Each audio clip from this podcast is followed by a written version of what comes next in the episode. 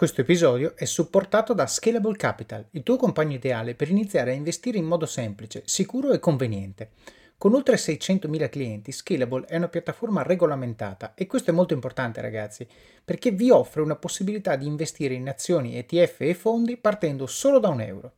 Ma perché dovreste iniziare a investire? È semplice.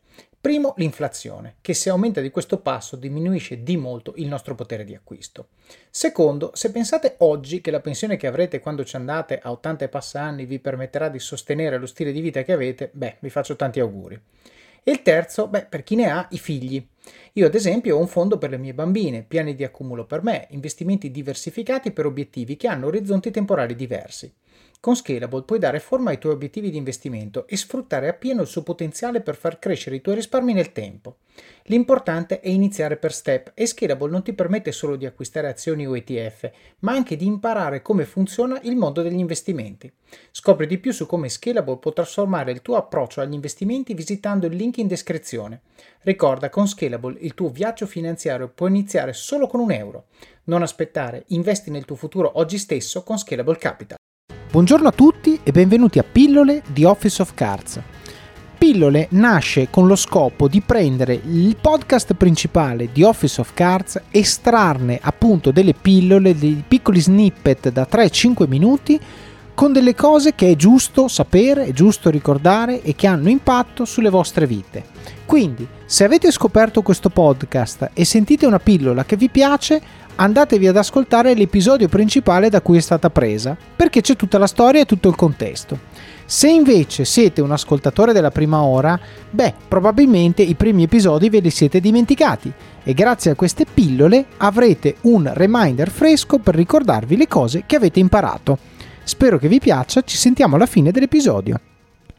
Non smettere mai di prendersi cura di se stessi, non smettere mai di pensare a che cosa possiamo fare meglio lui dice affilare la lama, lo definisce, no? Cioè n- non è che nel momento in cui ho la spada sono a posto, perché a furia di usarla la spada perde il taglio. Se io voglio continuare a usare la spada in maniera efficace, ogni tanto la devo affilare. Ecco, e lui sostanzialmente qui tocca i quattro punti eh, di eh, diciamo, benessere che uno deve sempre cercare di tenere a, in mente per essere efficace. Il primo è il benessere fisico, ne abbiamo parlato tante volte. Se fisicamente non stai bene è difficile essere efficaci anche nei confronti degli diciamo, obiettivi che ti dai, ma anche relazionandoti con le altre persone.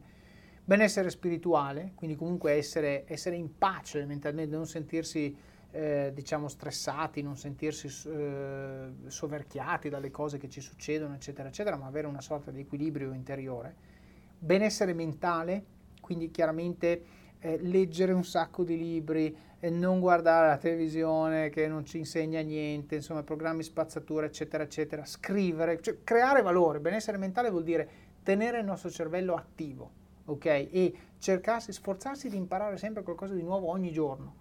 Uh, io sono stupito sempre tutti i giorni quando vedo mia figlia, uh, adesso è nella fase dove ogni giorno ha imparato tre parole nuove e quindi devo stare attentissimo io a cosa dico perché esatto. se no impara quelle sbagliate. Però devo dire, per me è fondamentale perché questo processo io vedo come non è imparare la parola, non, non, di per sé non vuol dire niente, ma lei impara ad articolare il suo pensiero e, e, lo vedi come anche banalmente viene tutto insieme, ha imparato la parola, impara magari a controllare la mano un po' meglio, a camminare un po' meglio, è tutto insieme e questo è il cervello che sta creando delle connessioni neurali che non c'erano prima. Ora, quando arriviamo a 30 anni, pensiamo che basta, quello che so, so, non imparo più niente. Ecco, bene, è l'inizio della terza età, se, se ragioni così. Invece la terza età può cominciare a 70 anni, 80 anni, 90 anni se tu continui a tenerti attivo. Banalmente io adesso ho visto, devo ancora guardarlo, ma ho visto che c'è un documentario su Netflix su Bill Gates, sì, certo. che è famosissimo perché legge milioni di libri e quelli che suggerisce lui sono i migliori in assoluto. E sono molto curioso di vederlo. Insomma, Bill Gates, voglio dire, eh, non è, ha bisogno di presentazione, però lui che in teoria sa quello che deve sapere, pure dice non so niente, devo leggere i libri, voglio imparare, voglio documentarmi, eccetera. E poi stiamo parlando di qualcuno che eh, in una fase della sua vita, quando no, ci, ci Stai su un'isola per il mojito, esatto, certo, lui e no. ha deciso di cambiare radicalmente la sua vita e di fare qualcos'altro. Cioè. Certo, certo. e di aiutare gli altri. E questo secondo me ci, ci lega al quarto e ultimo tipo di benessere eh, che Covi identifica, eh, che, che, ci deve essere per avere una vita eh, di successo, eh, diciamo l'equilibrio sociale ed emotivo. Quindi sostanzialmente, tornando all'esempio di Bill Gates, Bill Gates ha deciso che vuole fare qualcosa per il mondo, per i problemi di cui nessuno si sta occupando, tipo la sete in, Sudaf- in, eh, in Africa centrale, no? l'acqua potabile, la spazzatura. Nessuno si occupa di queste cose perché sono problemi macroscopici che, non, che poiché stanno sul tavolo di tutti non stanno sul tavolo di nessuno.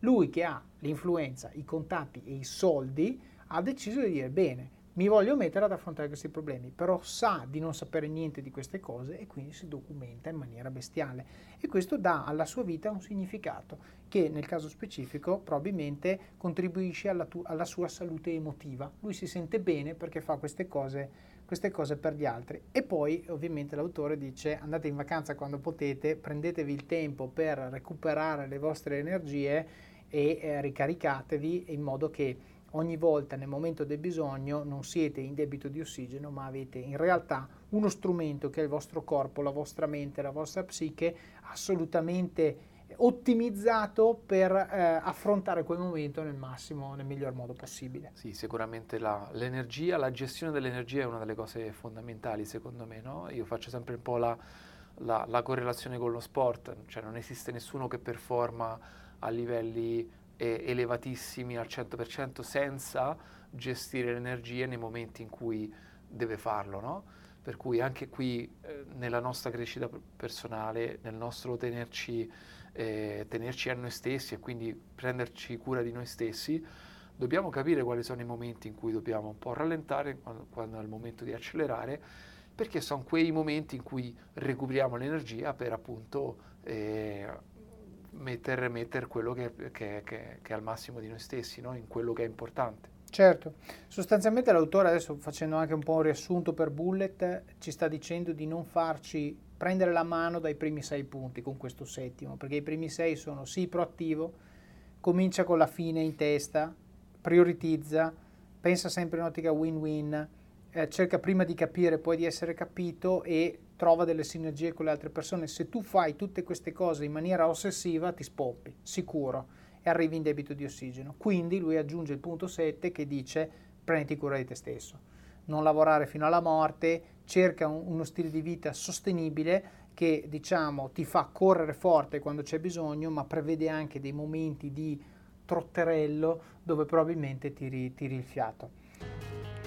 Bene, come avete sentito questa pillola da sola vive, però ovviamente è parte di una storia che abbiamo raccontato nell'episodio principale, vi consiglio quindi di andarlo a sentire per avere tutto il contesto che ci ha portati a dire questa frase e poi soprattutto per sapere come va a finire e cosa succede dopo. Quindi buon ascolto, ci sentiamo alla prossima pillola oppure vi aspetto nel podcast principale di Office of Cards. Alla prossima!